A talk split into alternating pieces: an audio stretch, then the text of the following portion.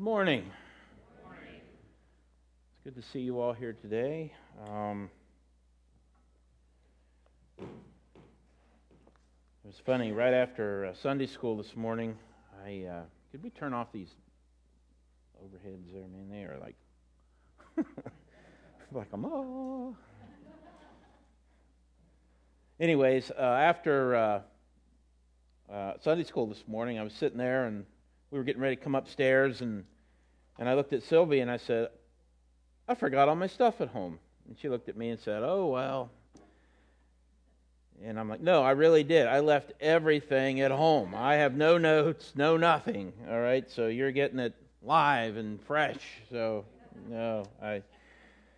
And Sylvia says, Ah, we're having a potluck then. I'm like, What? And she goes, Well, back in the day, we, we had a preacher named Lee Arp, and he wanted to make sure every little thing was always taken care of, including potluck. I mean, what if everybody brings desserts and nobody brings the, the main dish? And Sylvia was like, Oh, we'll work it out. It just, you know, it'll work out. So we're having potluck today for, for church here. So, but seriously, I. Uh, I read an article lately, uh, a magazine I've read for many years that a lot of people, for whatever reason, just sort of popped up.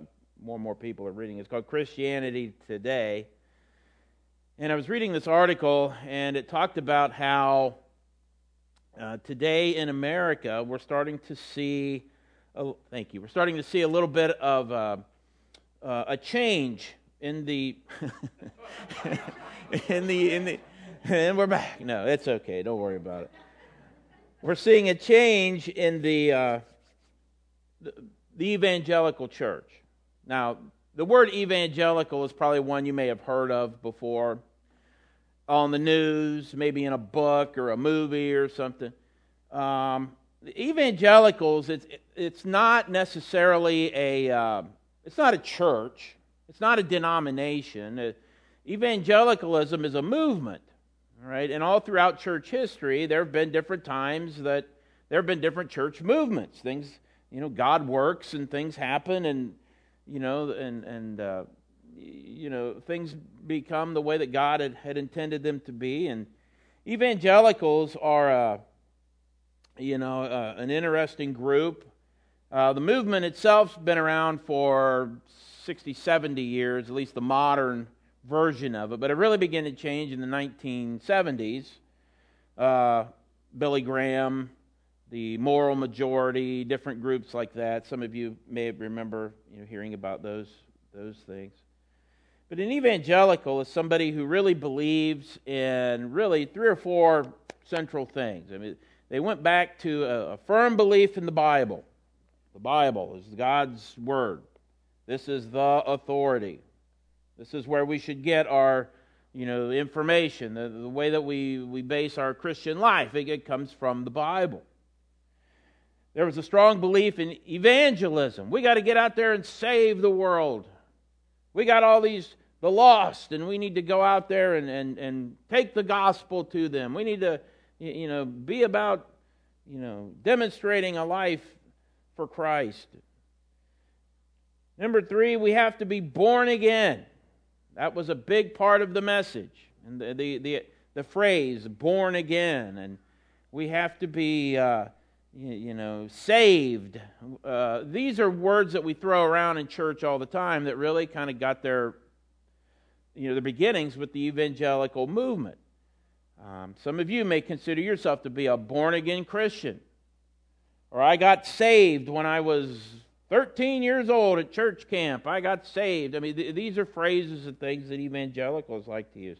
And then finally, an activist kind of attitude. We have to get out and get busy for Christ, we have to do things. Uh, Christians can't sit around and, and be idle. We need to get out and we need to preach the gospel. We need to feed the, the, the, uh, the homeless and we need to help the poor and It's kind of funny. One of my favorite heroes is a man by the name of Fred Rogers. Anybody know who Fred Rogers is? It's a beautiful day in the neighborhood. Eh, Mr. Rogers, okay? Mr. Rogers was more than just a kids television host. I mean, he himself had gone to seminary. He was a, a ordained minister. And one of the things that, that Fred Rogers, you know, he did a lot of things. His, his ministry in life was ministering to young children, little kids, and trying to help them with their, what we call emotional development. Okay? Uh, his theory being, you know, if we can't help little kids express their emotions and their feelings and come to terms with the things that they feel, they're not going to be able to learn. They're not going to be able to, those things will be stifled. A little kid can't worry about multiplication tables if he's more worried about where his next meal comes from or uh, struggling with, uh, you know, mommy and daddy got a divorce and, you know, I'm scared. What does all that mean? I mean, we have to help children come to terms with those things. And later in his life, he had, he, he had stomach cancer. He actually died of stomach cancer. And before he died, he, he told his wife, one of the last things that he said apparently was, Am I a goat? Am I a goat? Now, if you know your Bible, you know he's, he was what he was referring to was there was a, a story, you know, that Jesus talked about, you know, the day will come, you know, they'll separate the sheep from the goats. And he was worried that he was going to be a goat. You know, the goats are you're out of luck. You, you want to be a sheep, all right? The sheep, uh, you'll enter into your rest. The, the goats, uh, they'll, you know, be annihilated. And I'm thinking, if Fred Rogers is worried about being a goat, you know, what does that make me? you know, you know, I'm worse than a goat. I don't know what I am. You, you know, and so I worried about that for a good long time. And I thought about that, and I ran across this article of Christianity Today. It was talking about how in modern times it seems to be that the evangelical movement is starting to find itself in crisis. Uh, the American church is at a, at a, point of great crisis right now. You know, well, what do we want to be? Well, what do we want to see? Uh, believe it or not, gang, uh, American Christians make up a very small amount of the the universal church, what God calls his church. And Americans, we're just a little part of that. We like to think that all Christians are like us, aren't they? Don't, don't every Christian in the world get up and sing praise songs and and run car shows and, and do things? You know, most Christians in the world, you know, it's very, very different. And one of the things that the author of this article uh, had talked about was, you know, evangelicals, for many of us, we get so bogged down in we have to understand our doctrine. I mean, the Bible is the Word of God. You better understand your, your Bible and make sure your doctrine's good. And, and then, you know, boy, I got to get busy for Christ. I got to get out there and I got to do this and I got to do that. You know, can I still be a Christian if I don't feel like going to minister tonight? Can I still be a Christian if I really, you know, I, want to read the Bible, but man, I, it's awful big. I brought my big one today so you could, you know. Uh, I don't know if I have the time for that. Can I still be a Christian? Maybe I'm not a good Christian anymore. I really don't even understand what this means, born again. I mean, in the Bible, when Jesus said that, people wonder, well, what do you mean born again? You, you can't crawl back up into your mother and be born again. I mean, we use a language sometimes as, as the church that the non church, they don't understand it. I mean, we throw around words like, you got to be saved. If you're not a Christian, you're like, saved from what? I didn't know I was in danger. What do I need to be saved from? You need to be sanctified, justified, so that you can become glorified. And people are like, Wow, I don't understand any of those words. I don't know. We start to use a language that nobody can explain, nobody can, can talk about. And we want to get busy for Christ. We run, run, run, and do all of these things. And, and as I begin to read this article, the author was very frank in that he, he mentioned that, you know, I begin to wonder about myself because one of the things that evangelicals are really good at is self uh, what we call introspection taking a look at yourself, really thinking about myself. How do I uh, compare? What's my Christian life like? Uh, you know, the, these things are important. And he began to ask himself just a very simple question as an evangelical, as, as an American Christian, Protestant, you know, where, how would my life be different if, if I never prayed again? How would my life be different if I never said another prayer? If I never prayed for somebody, I never uh, talked to God, how would my life be different? And it, to be honest, I read that and I began to realize my life wouldn't be all that different at all.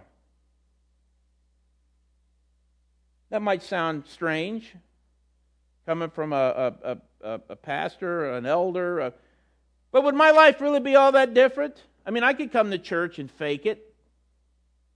I could fake it real easy. No, look like I can get busy for Jesus, but never talk to him. I can go run this and do this and do that, and you know, I can carry my Bible around. I may never read it, but I, have I've got it. You, you know, so I begin to ask myself, you know, these really hard questions. Do I really know who God is? I spend so much time looking at the Bible and learning about Him, but do I really know you?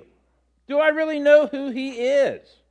Because that's what God wants for us. He wants a relationship. Somebody in, in Sunday school today was talking about it's a relationship thing. I want to know Him, not just about Him. I want to serve Him, not just be busy for Christ doing these, these different things. If you have your Bibles, open up to Psalm chapter 42. 42nd Psalm. Not really chapters, I guess. But Psalm 42. It's a fairly famous one. We used to sing a song based on this. As the deer panteth for. Uh, uh, you know, one of those 80s praise tunes, I guess. I don't, I don't. Stuff your dad would have, you know. Psalm 42 was written by uh, the psalmist as somebody who's going through a really rough time. This is a person in a severe spiritual drought. You ever been there? I know I have.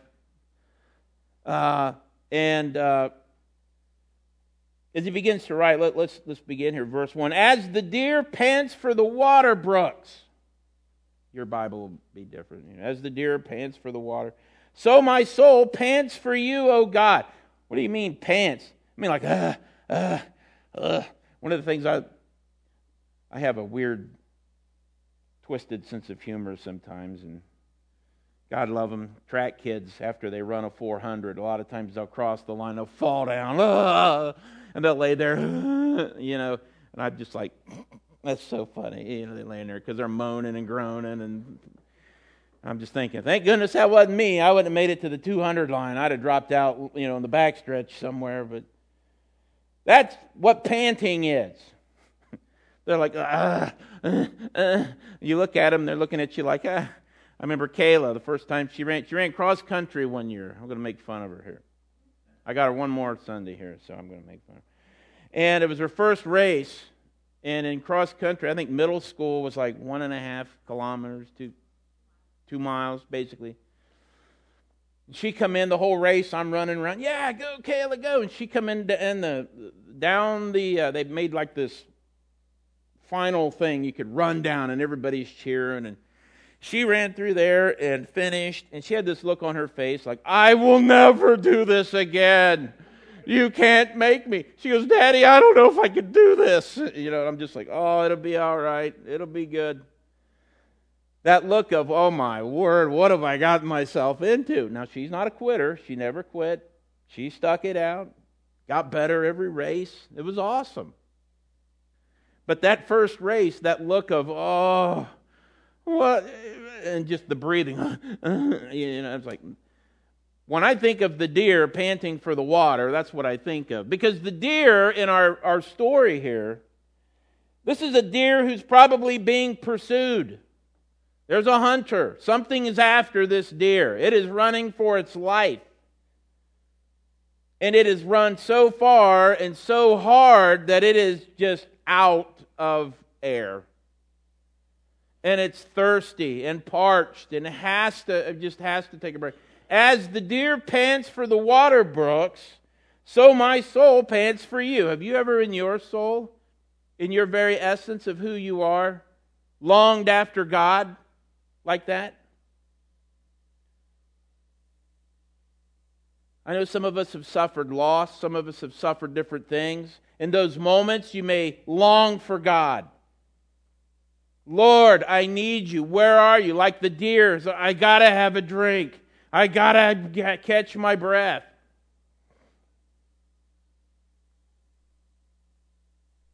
There's an old, uh, they use this in sports sometimes. Uh, how do you know if you really want something bad, something bad enough? This uh, motivational speaker asked this uh, football player, How bad do you want it, son? He goes, I want it bad, coach. Well, how bad? And the kid's like, Well, I'm willing to do anything it takes to win. And you know, gave him the speech. And the, the, the speaker goes, I don't believe you. You don't want it bad enough. You don't know what it means to want something bad enough. He, so the, the guy tells him, Now, here's what you do, son.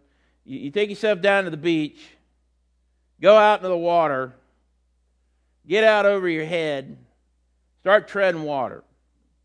Just keep treading. Eventually, you're going to find out how bad you want something. You're going to get out there, you're going to get tired, you're going to start to go down, you're going to start to fight, you're going to start to kick, and now, you, now you're getting an idea of what it means to, uh, to, to want something bad enough. When you start wanting air, how bad do you want it? This deer, this person is having a spiritual crisis. He wants God. God, where are you? I need you. I need you like a drowning person needs air. I need you like, like the deer who's running for its life. Uh, needs rest. I need rest, Lord. Verse 2 My soul thirsts for God, for the living God. When shall I come and appear before God? My tears have been my food day and night, while they say to me all day long, Where is your God? This guy's in a spiritual drought, the psalmist. Not only that, he's got people mocking him. Where's your God? Where's your God now? I have a, a former student who I, I still love and still like, but he's an atheist. And every once in a while, he'll take shots at the church and needle me a little bit, eh, you know, when something, a tragedy occurs. Where's, where's your God at? Why didn't he show up? I, I, you know, that, that kid that got killed in that wreck, he, he probably would have would have liked that. You know, where's your God? And when people say things to you like that, when you're in the midst of a, your own spiritual, eh, you know, battle, I mean that that that's hard. That's harsh. The psalmist desperately, desperately wants God. Verse 4 These things I remember, and I pour out my soul within me. For I used to go along with the throng and led them in procession to the house of God with the voice of joy and thanksgiving, a multitude keeping festival. I used to have it really good. I was right out there having head of the parade, having a great time. But that's not me right now. These things I remember, and I pour out my soul within me. This idea of pouring out my soul. I looked at the, the Greek for this, and if you really look at the wording, what it, it references is like a, a, an emptying or a pouring out. Like, like if I took a pitcher and I just started pouring it out to empty it. And I think about, you know, all of us, even us tough macho guys, you probably have shed a tear or two in your life. Have you ever had a moment where you had a deep, deep cry?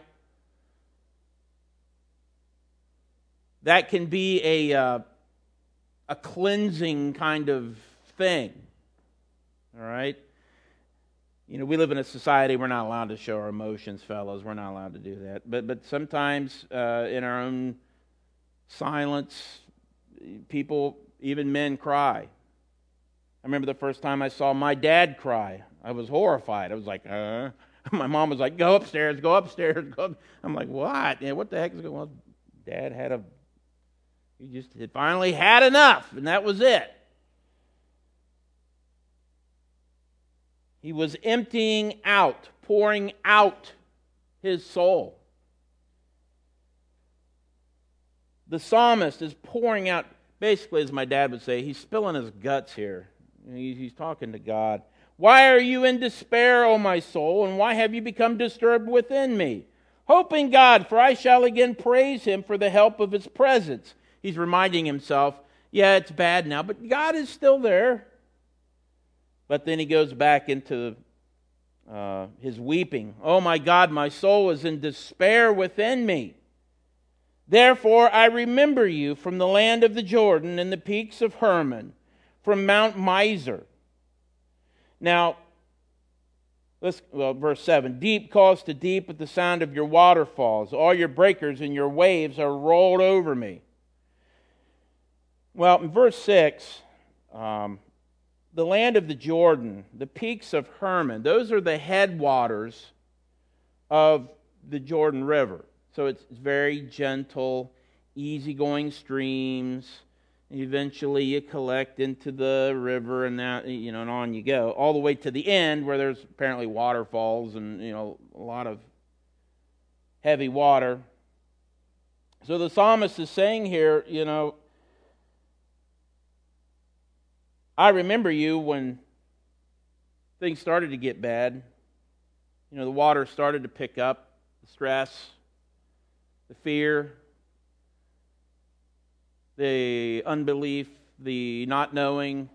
And now life has just gotten out of hand. It's racing ahead. I mean, now we're in the rough waters, and Lord, we're going over a waterfall here. The breakers and the waves, they've rolled over me. But the Lord, verse 8, will command his loving kindness in the daytime, and his song will be with me in the night. A prayer to the God of my life. There have been times I've laid in bed and prayed for people where I feel like I'm saying, you know, I'm, God, please. You're the God of my life. I will say to God, my rock, why have you forgotten me? Why do I go mourning because of the oppression of the enemy? As a shattering of my bones, my adversaries revile me while they say to me all day long, Where is your God? Why are you in despair, O my soul? And why have you become disturbed within me? Hope in God, for I shall yet praise him, the help of my countenance and my God. I love Psalm 42. And it occurred to me as I read this this psalm where he is pouring out his heart to God, he's spilling his guts. Not once does he ask God for help. Not once does he pray for himself. Not once does he ask for some to intercede for somebody else. Not once does he ask God, please make this go away. No, all he's asking God is, God, in the midst of all of this, I want to know you. I want to know you. I don't want to know about you. I don't want to remember. I want you.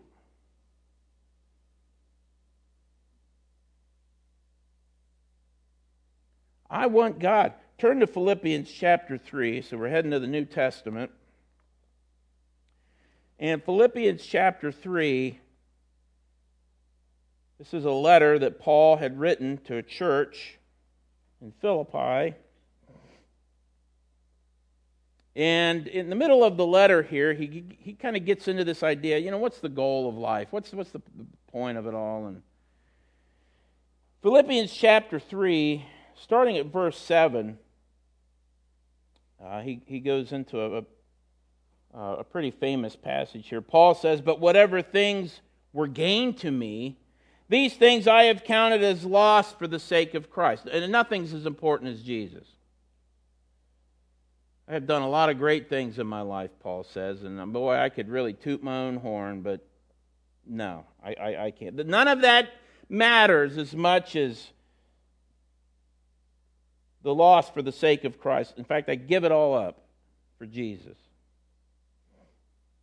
Verse 8 More than that, I count all things to be loss in view of the surpassing value of knowing Christ Jesus my Lord, for whom I have suffered the loss of all things, and count them but rubbish so that I may gain Christ. What's the most important thing to Paul? That I know Christ.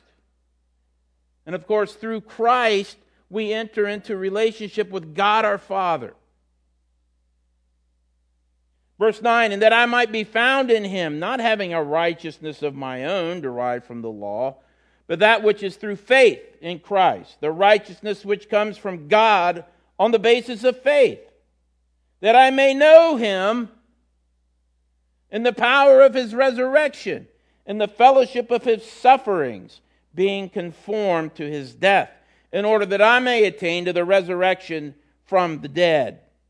I want to know him.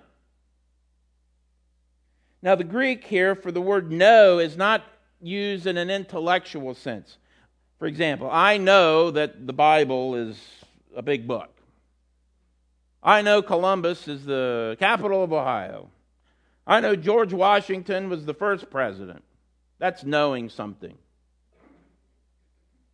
The way that it's used in this passage of knowing would be like, I know my wife. I know what she would say about that. I know what uh, my kids would do in that situation. I know what my church would, would, would, would believe. It's based on a relationship. When you get to know somebody based on the experiences that you've had with them. That's how you get to know somebody. Okay?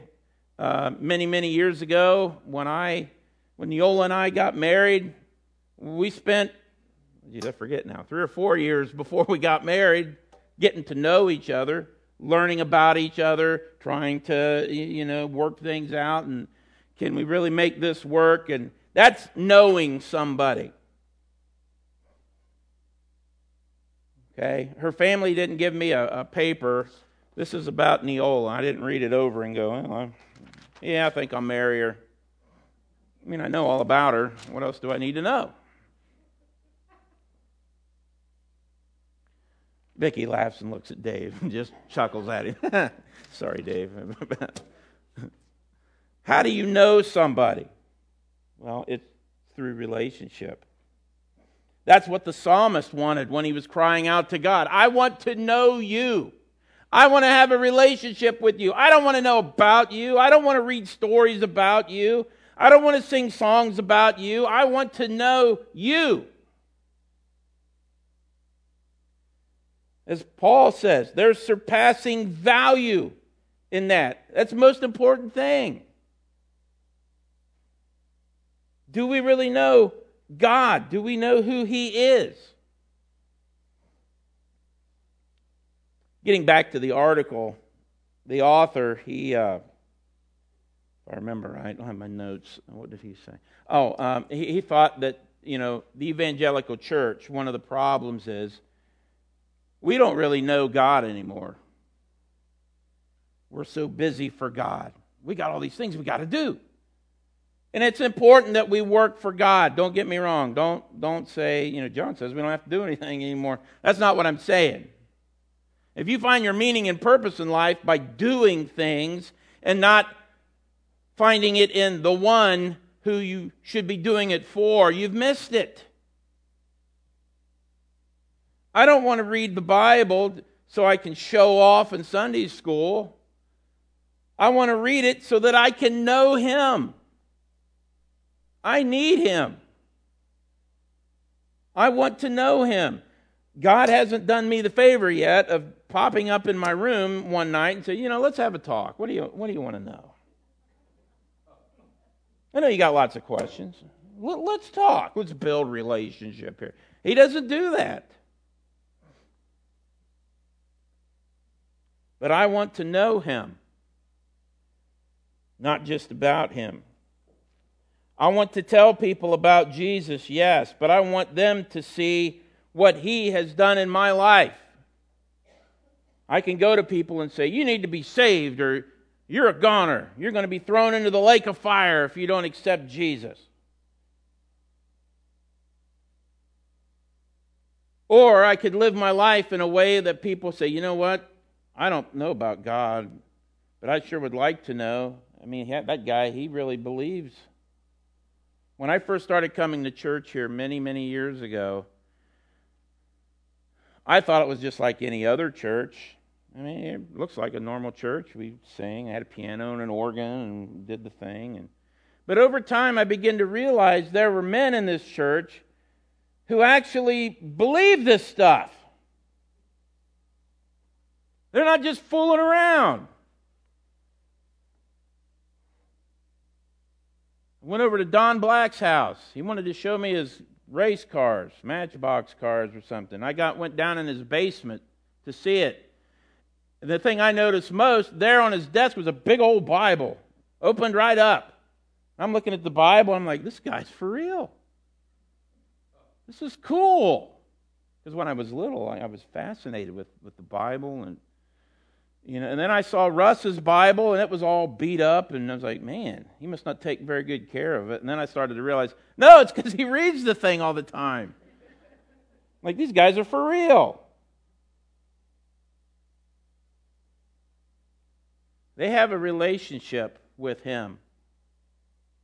That's what I want. I don't want to just know about him. I don't want to just be busy to do things because that's what church people are supposed to do. I want to serve Him. I want to serve the one, the Creator, God, my God.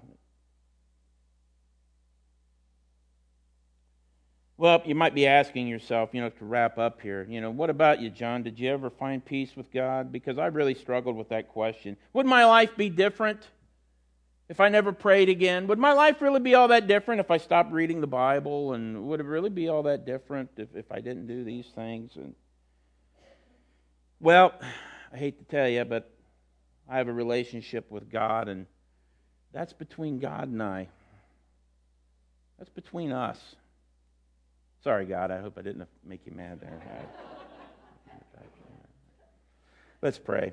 Heavenly Father, I thank you for this day and for this, this wonderful church. And I, Lord, I just, I want to be faithful to you. I want to know you. I don't want to just know about you. Lord, I want my friends.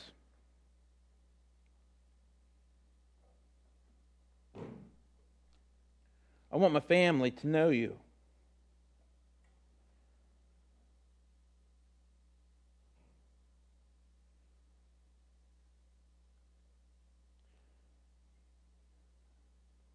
Father, help us not to be afraid to pour out our hearts to you, to look to you, to long for you.